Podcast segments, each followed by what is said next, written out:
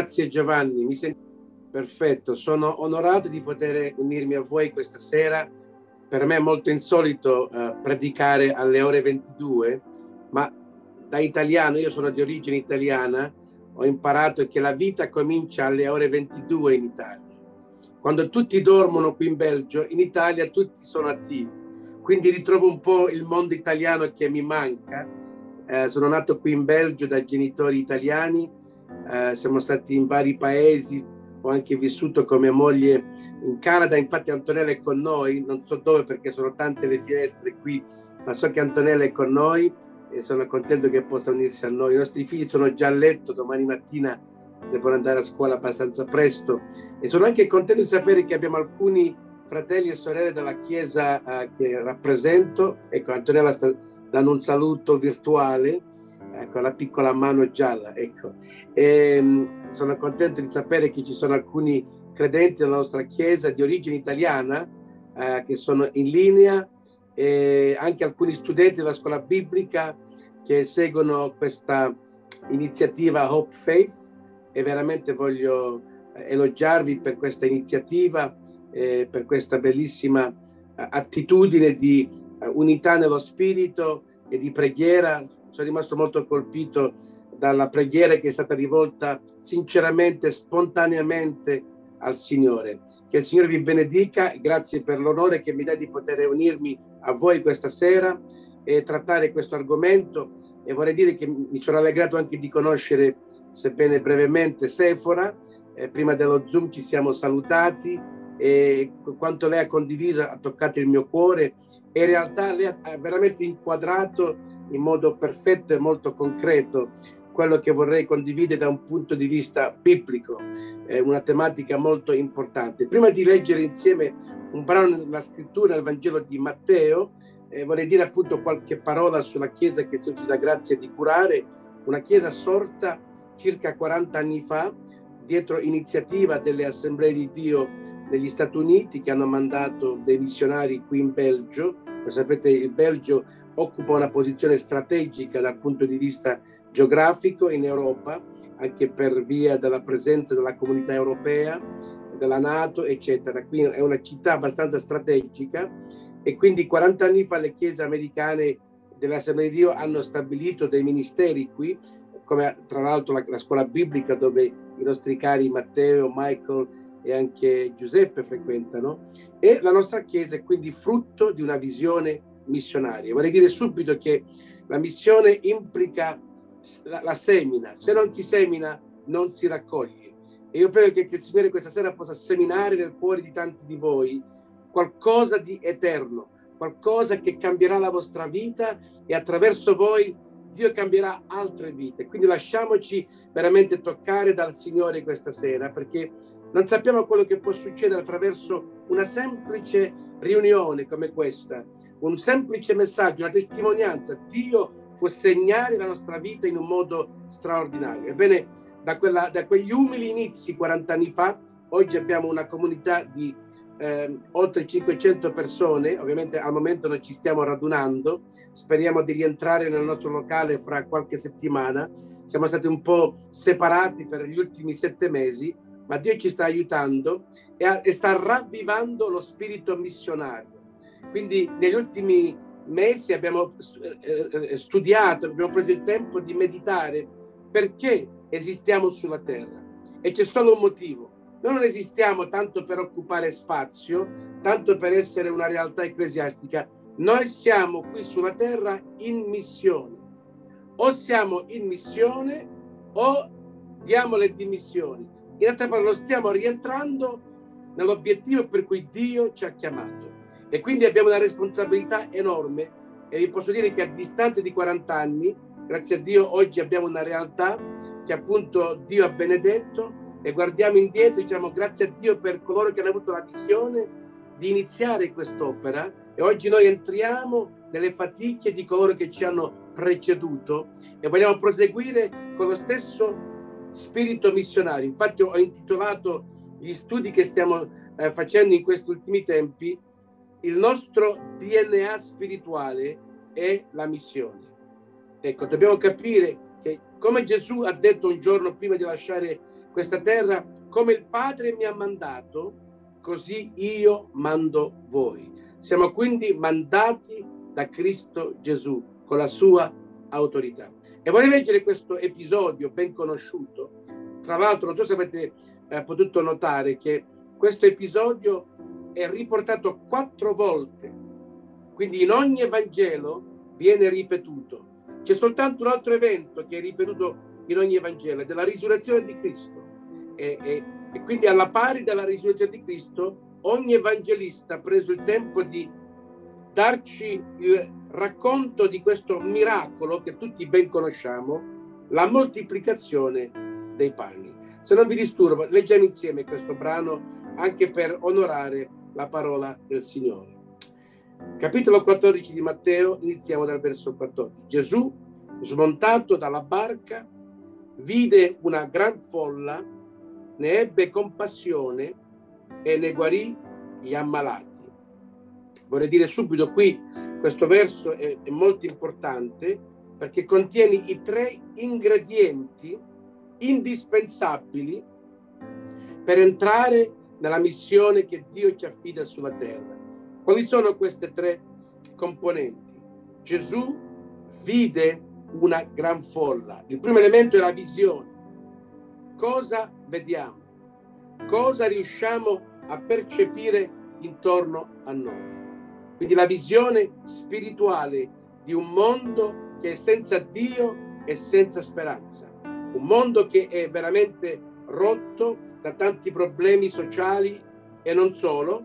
E quindi Dio ci chiama ad avere una visione come quella che Gesù aveva verso i suoi contemporanei. Secondo ingrediente, egli ne ebbe compassione. La visione è il punto iniziale, ma occorre una identificazione con i bisogni intorno a noi.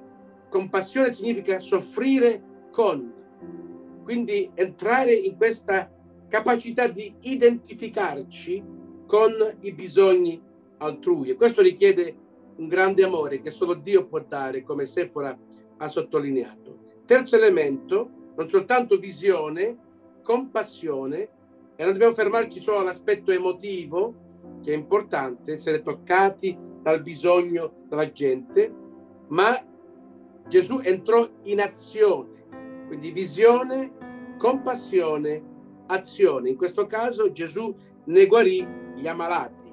In altri eh, episodi viene detto che Gesù insegnò loro, predicò loro la parola o ehm, impose loro le mani. Quindi c'è un gesto concreto da parte di Cristo Gesù. Quindi riteniamo questi tre ingredienti perché ora Gesù, che è il maestro per eccellenza, sta per coinvolgere i suoi discepoli in una lezione pratica di missione. Siamo pronti questa sera per una, missione, per una lezione pratica di missione. Perché per Gesù non conta la teoria. Ci sono tanti che fanno discorsi, sanno tutto, però non c'è niente di concreto. Gesù invece porta i suoi discepoli e pian piano li espone alla situazione che si sta creando e li renderà partecipi, li renderà attivi in una situazione che solo Dio poteva risolvere, eppure Dio ha associato i suoi discepoli a questo miracolo. Leggiamo insieme adesso al verso, al verso 15. Facendosi sera, i discepoli si avvicinarono a lui e gli dissero, il luogo è deserto e l'ora è già passata. Congeda la folla affinché possa andare nei villaggi a comprarsi da mangiare. Cosa notiamo qui? un contrasto enorme. Gesù che vede la folla, che ne ha compassione e che subito interviene e li guarisce. Notiamo l'indifferenza totale, la freddezza da parte dei discepoli, un'attitudine completamente diversa. Per i discepoli era arrivato il tempo di congedare la folla.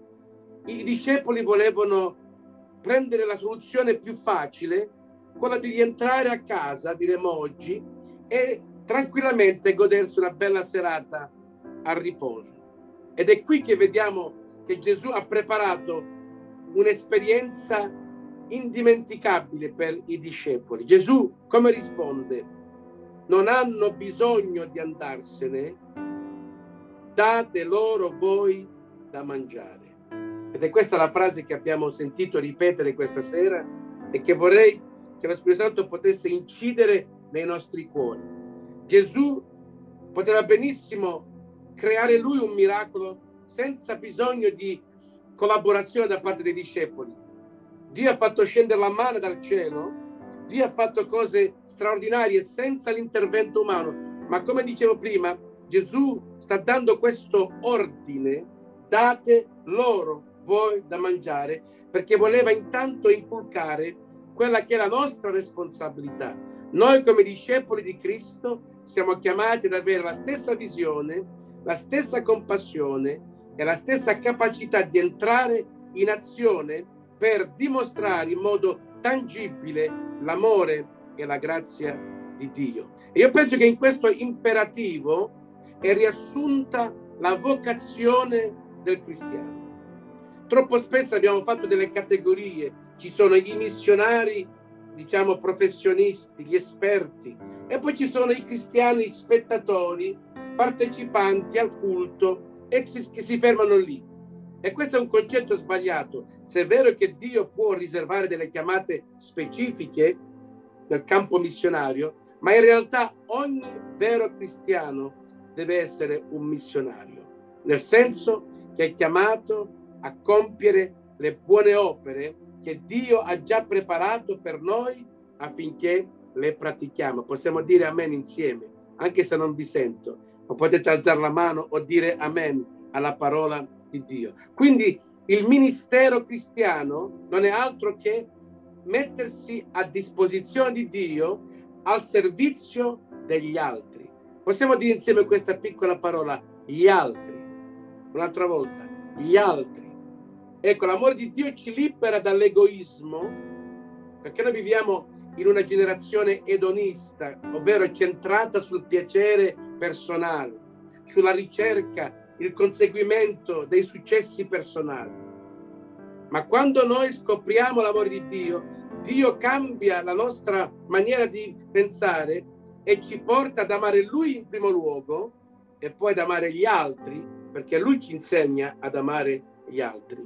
Molti anni fa, un pastore canadese che è molto conosciuto anche in Italia, ha scritto diversi libri tradotti in italiano, per esempio uh, Il paese che amo di più, L'uomo di Dio, Passione per le anime, non so se qualcuno conosce questi libri.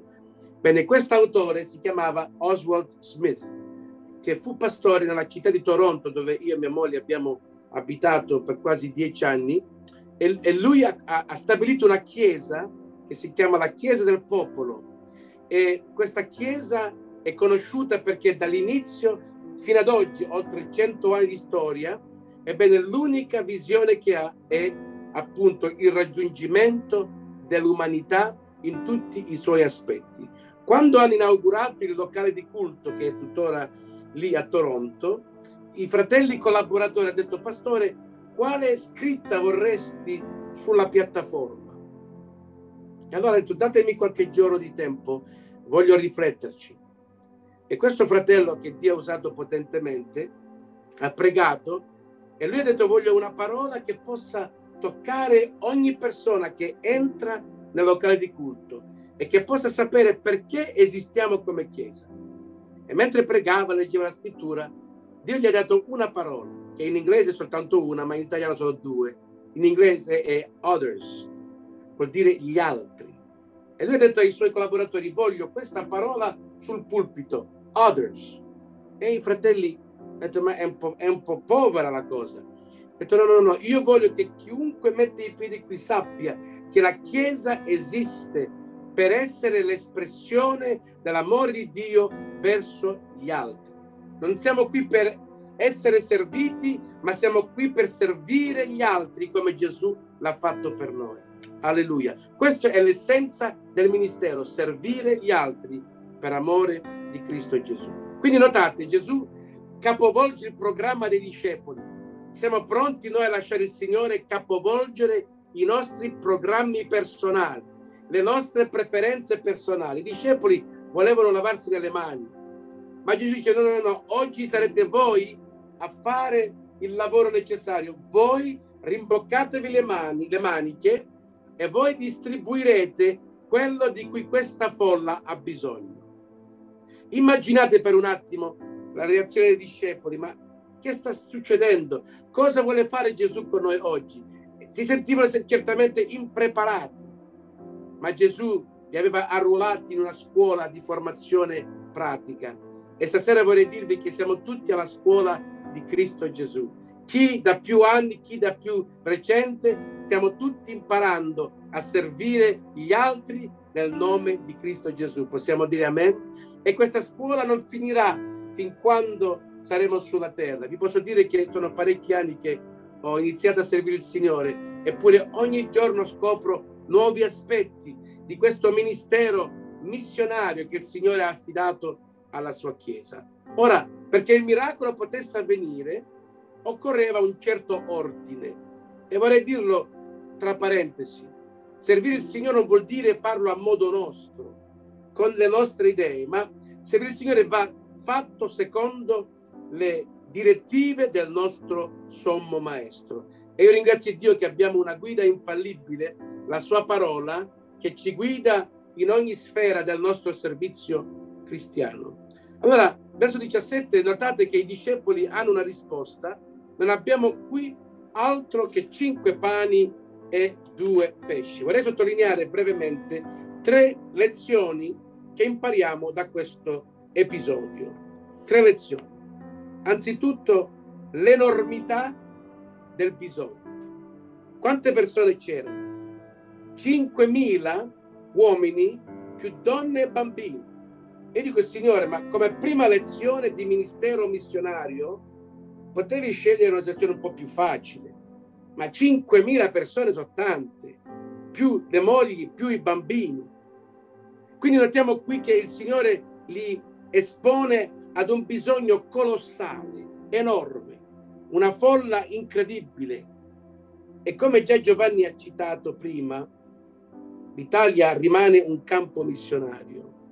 Vi sono folle mai raggiunte dall'Evangelo L'Europa, vi posso dire, sono ormai oltre 15 anni che giro parecchio in Europa. L'Europa oggi ha conseguito una posizione, diciamo, di, di, di grande importanza a livello mondiale. Abbiamo oltre 750 milioni di abitanti. L'Europa ha superato finanche il Nord America come popolazione. E noi come credenti dobbiamo dirci, Signore, cosa ci stai dicendo? tutti questi gruppi etnici che stanno venendo. Se voi venite a Bruxelles avete un esempio di una città internazionale, non occorre, non occorre più andare chissà dove in qualche estremità della terra, il mondo è venuto a Bruxelles. E la Chiesa deve essere cosciente che il bisogno diventa sempre più grande a livello sociale, politico, economico, ma ancora di più spirituale, perché noi sappiamo che l'Europa è un continente che purtroppo sta abbandonando il retaggio giudeo-cristiano e quindi è un continente da rievangelizzare. Abbiamo un campo missionario enorme e come quei discepoli ci sentiamo così piccoli, così insufficienti e possiamo dire questa sera, Signore, ma qua abbiamo soltanto cinque pani e due pesci. Cioè vale la pena usarli? Vale la pena fare qualcosa con questi cinque pani e due pesci. Sembra ridicolo portare avanti un'offerta del genere. Il Vangelo di Giovanni ci fa scoprire che dietro questi cinque pani e due pesci c'era, come l'ha detto Sefora, un personaggio, un ragazzo anonimo, sconosciuto, ordinario. Nessuno l'ha mai visto di noi. Eppure è stato un eroe perché ha dato inizio a un miracolo. E io vorrei dire questa sera a tutti voi, non disprezzate il giorno delle piccole cose, non disprezzate i cinque pani e i due pesci, perché questo miracolo che stiamo esaminando questa sera è il frutto di un'offerta nascosta, anonima, che però è stata sufficiente per dare nascita ad un miracolo strepitoso. Possiamo dire gloria a Dio per questo. Quindi il secondo punto è che di fronte a questa situazione colossale, questo bisogno enorme, le risorse sono poche. umanamente inadeguate. E forse la nostra logica avrebbe detto, Signore, ma con questi cinque pane e due pesci faremo ridere i polli, cioè ci ridicolizzeranno 5.000 persone, cinque pesci, cosa facciamo? Ma Gesù non è mai preso, mai colto di sorpresa.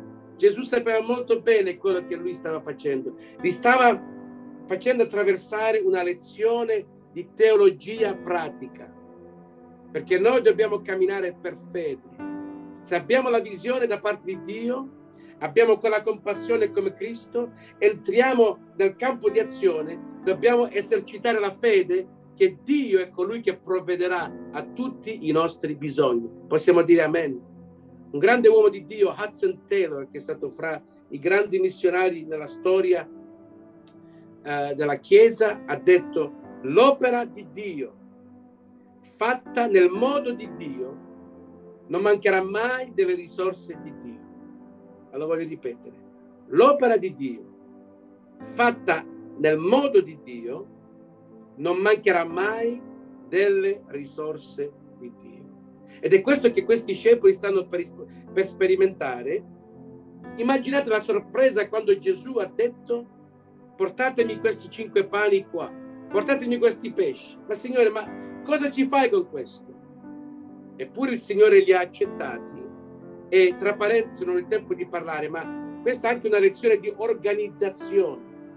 Gesù sta organizzando questa squadra e qui vediamo anche il lavoro importante nell'unità dello spirito. I discepoli devono imparare a lavorare insieme sotto gli ordini del maestro per distribuire del cibo a una folla e questo deve essere fatto con ordine altrimenti c'è caos. Se non c'è un ordine, come si fa a distribuire il necessario a 5.000 persone? Quindi le risorse sembravano completamente insufficienti, eppure il Signore ha accettato quell'offerta. Stasera vorrei dire brevemente, c'è un potenziale enorme in ciascuno di voi. Ci sono cinque pani e due pesci in ciascuno di voi. E non vi vergognate di Signore, io non ho altro, ma quello che ho te lo do. Perché quello che conta non è la nostra capacità, ma è l'unzione dello Spirito Santo, è il tocco della sua mano, è la sua benedizione che produce la moltiplicazione. E così è successo. Il terzo punto è che appunto Dio ha permesso che questi discepoli con pochissimi mezzi con quasi niente, sono diventati collaboratori di Dio per un miracolo straordinario. Forse c'è qualcuno fra noi stasera, prima di andare avanti, che è scoraggiato e tu pensi che nessuno stia valutando la tua vita, le tue capacità, che nessuno magari ti apprezza. Ma stasera voglio incoraggiarti che Dio vede in te quello che tu stesso non vedi quello che conta è la tua disponibilità. Quel ragazzo mai potevi immaginare che quei cinque pari dei pesci sarebbero stati l'inizio di un miracolo, ma ha dato quello che aveva.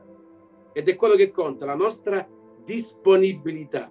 Conoscete bene questa frase che dice Dio non chiama quelli che sono capaci, ma rende capaci quelli che si mettono al suo servizio. Questa sera ti invito a dare al Signore i tuoi cinque pani, i tuoi due pesci, le tue capacità, i tuoi talenti, il tuo tempo, le tue risorse.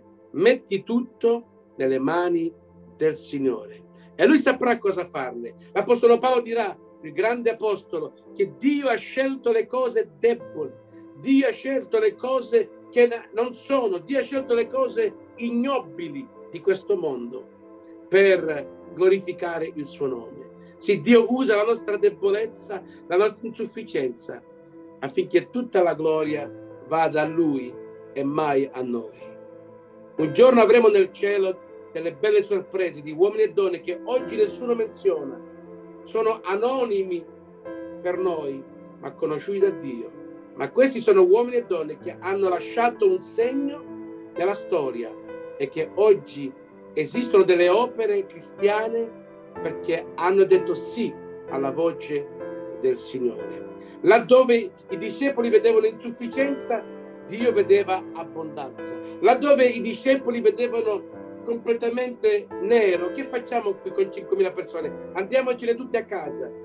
Dio vedeva un'opportunità di miracolo. Allora vorrei concludere, che vogliamo anche prendere il tempo di pregare insieme. Vorrei anche raccontarvi qualche breve testimonianza prima di concludere, per rendere questo messaggio ancora più concreto. Ecco, Cristo riesce a coinvolgere i suoi discepoli in un miracolo indimenticabile. Leggiamo il verso 19.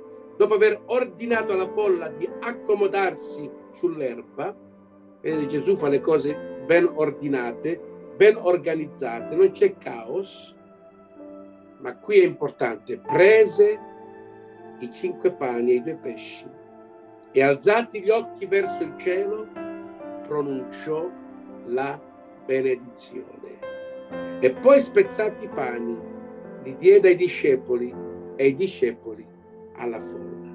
Qui vediamo tutto il programma di Gesù in quel giorno, di dimostrare che lui può fare l'impossibile con quello che sembra veramente ridicolo umanamente. Due, ha coinvolto i discepoli in un'organizzazione fenomenale di distribuzione, ma quello che ha fatto la differenza è la sua benedizione. Quello che occorre nella tua mia vita per poter essere fruttuosi nel suo servizio, nel suo campo, è la sua benedizione, la sua approvazione. Non ti importare se gli altri non ti, appla- ti danno l'applauso, non ti apprezzano. Quello che conta è che tu stai ubbidendo alla voce di Cristo Gesù. Infatti, il miracolo è avvenuto nell'ubbidienza. C'è stato l'ordine, date loro da mangiare, ma il miracolo è successo solo mentre loro hanno cominciato a distribuire, nell'ubbidienza. E mi sono detto, chissà che, che ansia, che agitazione, che trepidazione, quando Gesù ha finito la preghiera, ha benedetto i pani e i pesci, e adesso che facciamo? Ma mentre ubbidivano, mentre hanno distribuito quello che Gesù ha dato loro, e loro hanno cominciato a distribuire a loro volta, la moltiplicazione è avvenuta. E qui vediamo il principio dell'ubbidienza. Finché tu non metti i piedi nel Giordano, non succede niente. Tu lo puoi guardare da lontano, puoi pregare, ma devi mettere il piede nel Giordano per vedere che si apre. E stasera non ti fermare soltanto a qualche desiderio, a qualche sogno. Signore, ti voglio servire, ma non succede niente. Ma da domani in poi, da domani mattina, Signore, io sono pronto a entrare in azione dammi la giusta visione, fammi vedere dove si trovano questi bisogni, a cominciare da casa mia forse, fra i miei colleghi, fra i miei compagni di scuola o là dove tu mi mandi. Signore, io voglio avere la tua visione, voglio vedere quello che tu vedi, voglio avere questa compassione per capire la sofferenza degli altri e voglio essere disposto ad entrare in azione. Ecco, Gesù accetta tutto quello che noi gli diamo quello che è piccolo diventa grande perché c'è il suo tocco. E in quel giorno i discepoli diventarono protagonisti di una moltiplicazione incredibile. E avete notato che hanno non soltanto distribuito a tutti, hanno mangiato e furono sazi, ma addirittura si raccolsero dai pezzi avanzati 12 ceste piene.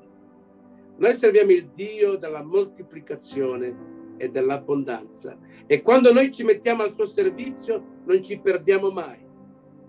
Se avessi tempo vi racconterei come il Signore ha guidato la mia vita e quando ho lasciato il mio lavoro secolare per accettare il lavoro eh, del ministero a pieno tempo, è un grande passo di fede.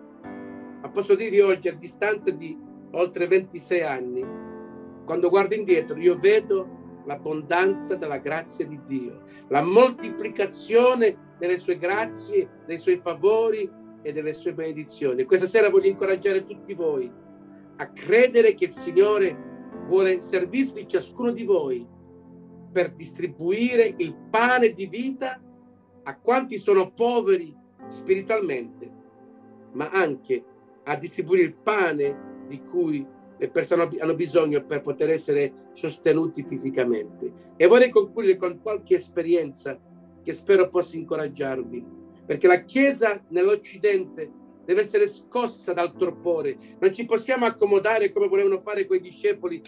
Congeda tutti, Signore, noi ci andiamo a riposare. Noi siamo qui per fare la differenza in una società che è, è veramente segnata da tanti problemi. E voglio raccontarvi la storia di una chiesa eh, dell'Assemblea di Dio in Francia che ho conosciuto. È una chiesa conosciuta per essere... Ho ancora cinque minuti, Giovanni? Ok, uh, guardo un po' l'orologio, benissimo. Ma voglio raccontarvi qualche breve esempio per illustrare quanto ho es- espresso. Bene, questa chiesa era situata in un quartiere molto snob, direi lussuoso, e non c'è niente di male, era un quartiere così fatto.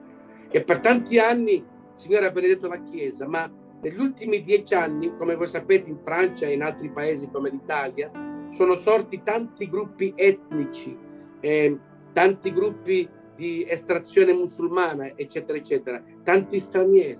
E quindi questo cambiamento demografico, sociale, ha cambiato completamente il colore del quartiere della Chiesa. Tanto che c'era la Chiesa da, da sempre, benestante, le persone che stavano bene, eccetera, che non avevano bisogni sociali, e poi c'erano tutti i poveri, eh, gli emarginati, eh, questi stranieri che non parlavano una sola parola di francese, tutti intorno, e c'era questo contrasto. E un giorno il Signore ha parlato al cuore di questo pastore, dicendogli, ma ti rendi conto che ti ho portato davanti casa una folla che ha bisogno di essere sfamata a livello materiale, a livello sociale, ma ancora di più a livello spirituale. E il Signore ha cominciato questo lavoro dando una visione nuova a questo pastore per il quartiere che era stato completamente trasformato dalle nuove realtà sociali. E quando il Signore ha convinto questo pastore che era tempo di entrare in azione per sfamare questa popolazione a livello pratico, con le cose più basilari che noi abbiamo da sempre.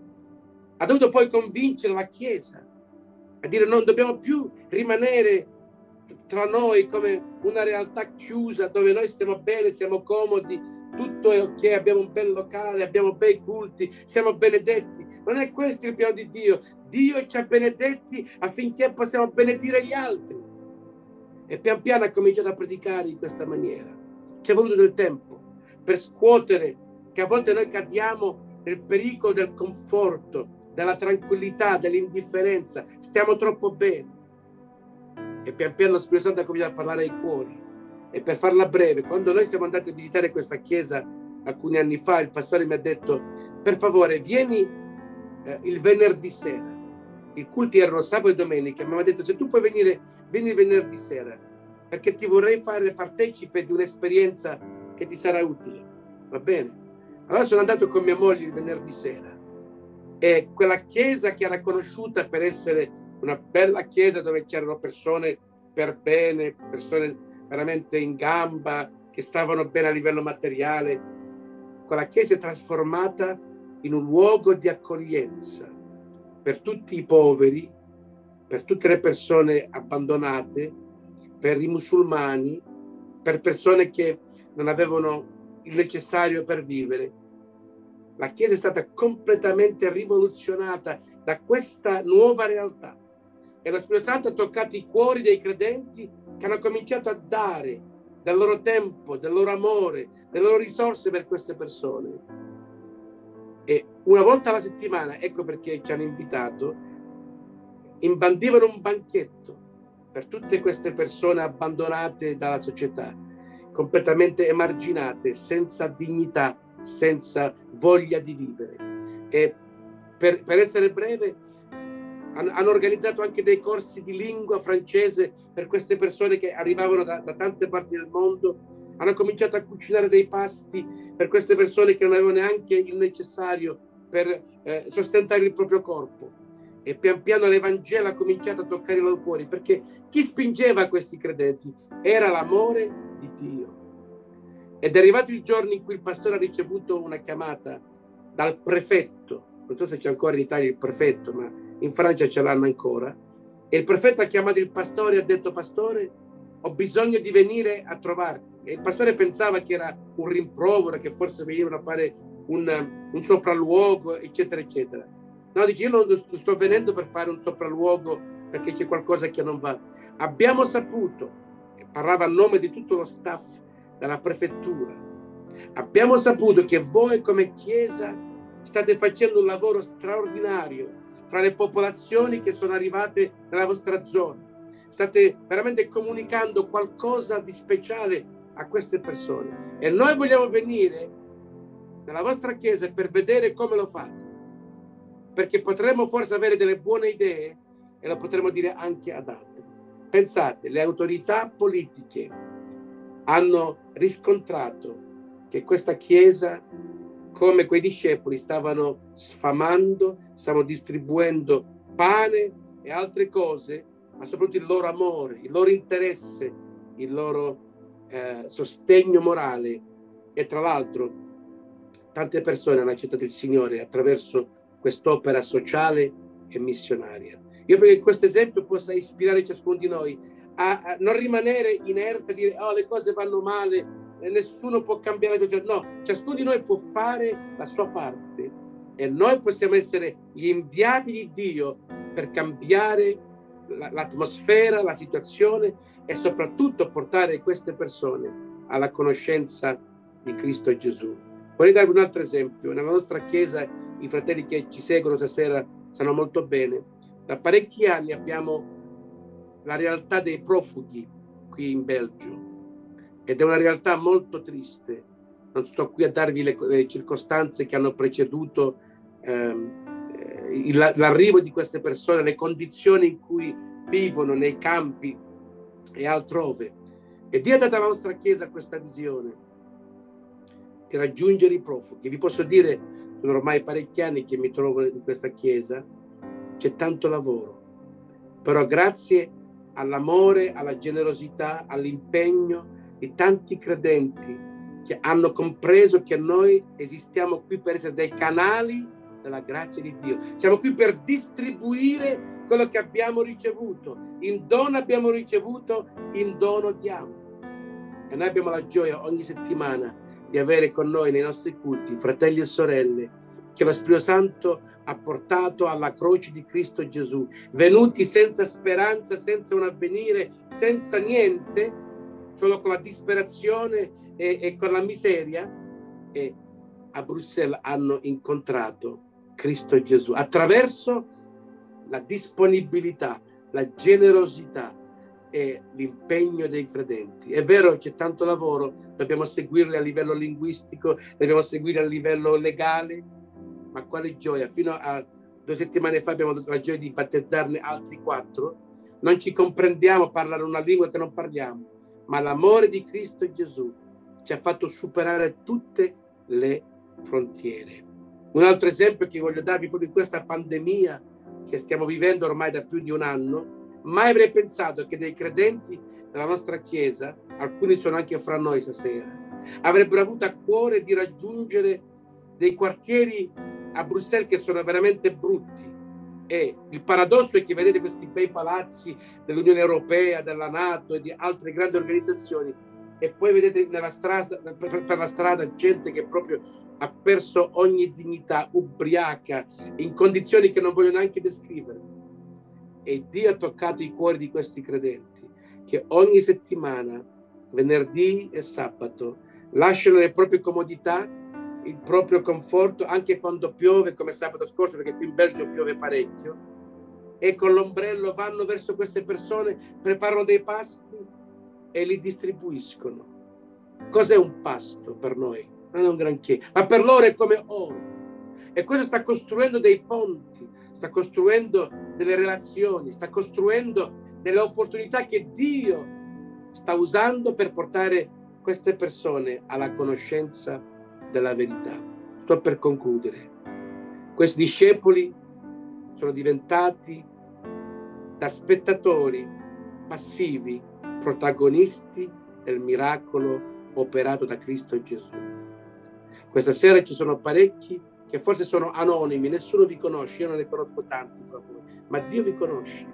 Dio sa chi siete, dove siete, Lui sa qual è l'offerta che avete già dato al Signore. Non parlo di offerta monetaria, parlo del, del vostro cuore che avete offerto al Signore. Questa è la cosa più importante.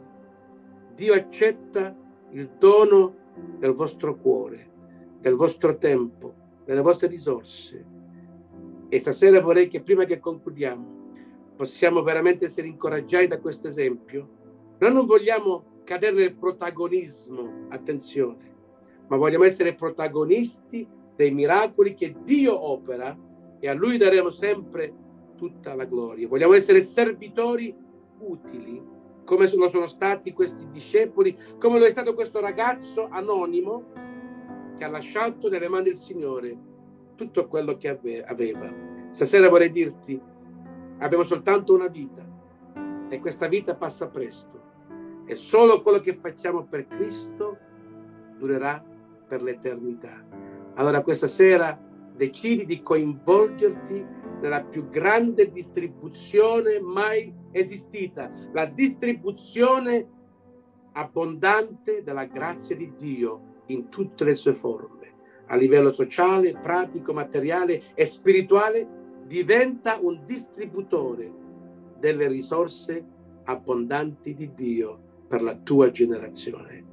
Se avete un attimo, chiedete, vi chiedo di chiudere gli occhi un attimo per essere più concentrati. Alleluia. Alleluia. Gloria a te, Signore. Ah, anche se siamo riuniti in modo virtuale, ma sento lo Spirito Santo che mette nel mio cuore di fare un appello. Anche se tardi, a breve andremo a letto, ma vorrei rivolgere un appello, che è l'appello del Maestro, il nostro Maestro divino, a prescindere dalle nostre, dalle nostre eh, eh, eh, origini, la nostra cultura, lingua, ma c'è un appello che è valido per tutti. E il Signore vuole che tu stasera possa aprire gli occhi e vedere quello che Lui vede, un mondo affranto, un mondo perduto, un mondo che è sconfinato nella paura, nell'angoscia, un mondo che sta affrontando realtà economiche e politiche senza precedenti che sono veramente preoccupanti, un mondo che trema dinanzi al pericolo di, una, di un conflitto mondiale o abbiamo tante folli intorno a noi che stanno andando verso il precipizio, senza Dio nella loro vita, senza speranza, ma anche con grossi problemi a carattere umano, matrimoniale, sociale e altro. E noi abbiamo ricevuto la conoscenza dei tesori della grazia di Dio. E questa sera il Dio vuole che ci sentiamo responsabili. E quando noi vediamo quello che Dio vede, non possiamo dire, come diceva il Signore, congedali. No, no, no, no. Noi diremo, Signore, usaci. Vogliamo andare verso queste folle, là dove tu ci hai posto. Alcuni rimarranno in Italia, altri forse Dio li chiamerà altrove, io non lo so. Ma qualunque sia la chiamata di Dio, la direzione che Dio vi darà, seguite i suoi ordini. Lasciatevi impressionare dalle voci umane, ma ascoltate la voce di Cristo Gesù, il buon pastore.